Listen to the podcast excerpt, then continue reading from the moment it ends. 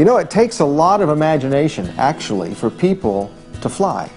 I mean, for them to go from the Wright brothers' experiments to modern day flight to actually landing a man on the moon took belief and faith in all kinds of concepts and ideas about aerodynamics, things they couldn't see, things they'd never tested. But it took more than just faith. It actually took some hard work. A lot of experimenting, a lot of failure, pushing through very, very difficult situations to get to where we are to do the impossible and to fly. I think that's again what the story of Hebrews is about. It's about the idea that not only do you believe in what God can do, but you also have to believe in what God can do through you if you keep believing. Again, the context of Hebrews is written to people who are discouraged because things have become difficult, they've become hard. And the reason that Hebrews talks about faith is because the writer wants us to understand that we can look at the stories in our history of the faith of others and choose to believe and trust in God the way those people trusted and believed in God because God is the same for us as God is for them. But the writer of Hebrews doesn't stop there with the idea of faith. He pushes to another concept and another principle that he wants the people who are listening to understand. He reaches into this audience that's discouraged. And he says, You've got to keep pushing through the difficult times. This is going to require a kind of zeal and a kind of perseverance if you're going to keep the faith that you need to keep. So the writer of Hebrews just gives this long list of characters, names that the audience recognizes as people who pushed through, who finished what they started, who overcame difficult situations because he wanted them to understand the power of perseverance and why it was so important that they keep pushing ahead through the difficult obstacles. We simply define perseverance as refusing to give up when life gets hard. For a lot of these early Christians in the early church, life had become very, very difficult. There's a list of the things that basically Scripture records is happening to all of these people. And it's a very difficult situation. And the writer's just trying to lean into them and encourage them, in spite of all the stuff they're going through, to keep doing what they know they should do.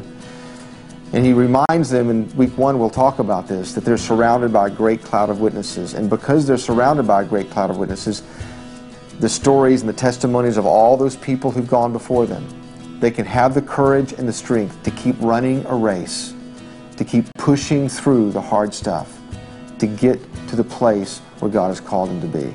It was just important for that early church to understand this, this idea that they weren't alone, that there were people who had gone before them, and there were people presently around them that were going through the same kind of circumstances, and they could have the encouragement to know they could face this with other people side by side with them.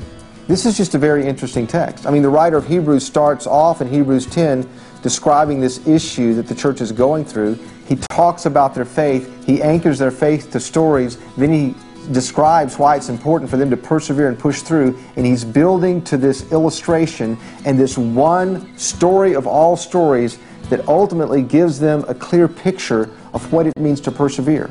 Because all of a sudden, he turns everything around and he starts talking about Jesus. And he starts talking about the Son of God landing on this planet, going through everything he went through for the sake of humanity and dying on a cross. So in week one, we're going to remind people, remember they're not alone. But in week two, we're going to remind people, remember what Jesus did. Because ultimately, he becomes the author and the finisher of our faith, according to Hebrews. He is the one that we can look to as the example of all examples of someone who believed in God and God's plan and God's mission in such a way that he kept pushing through the most difficult, uh, most impossible situations ever imaginable to do what he did. Why is the writer of Hebrews doing this? Why is he describing over and over again all of these stories so that we get a clear picture of what it means to believe and have faith in a God that keeps his promises? Why is he pushing us to really embrace this idea that not only should we believe in what God can do, but we should believe in what God can do in us? Because he's bringing us to this point where he wants to answer a question that a lot of us ask sometimes that we may not even realize we're asking. Isn't it true that the question we ask whenever something bad happens is why? I mean, isn't there something in you and something in me and something in everyone that, that you love and you care about when things don't work out the way they've envisioned or dreamed they should work out, or when things get really difficult and hard, they start asking the question, why is this happening? Well, maybe there's really not a great answer to that question. Maybe that's the wrong question. Maybe the real question is, in the middle of this, what is God up to in my life? What is God trying to do in me? And we need to shift from thinking about the why question to what is God up to. In this story of Hebrews, the writer does a very interesting thing here. He begins to talk about how God treats his children and how God is up to building something in your life and my life as a result of all of this pain and all of these circumstances that are happening. And he's leaning into this church just as he would lean into you and to me today, and he's saying, regardless of what is going on, regardless of how difficult it is, remember, God is your Father. That means He treats you like a father would treat you. He's intimately involved in the details of your life. He will discipline you as a father. He's trying to build something in your life that He can only build in your life in the situations that don't work out sometimes the way you want them to work out. And then as we wrap up this month, the last week, we want to talk about why perseverance is such an important virtue for your life. Because it has as much to do with those around you as it does you.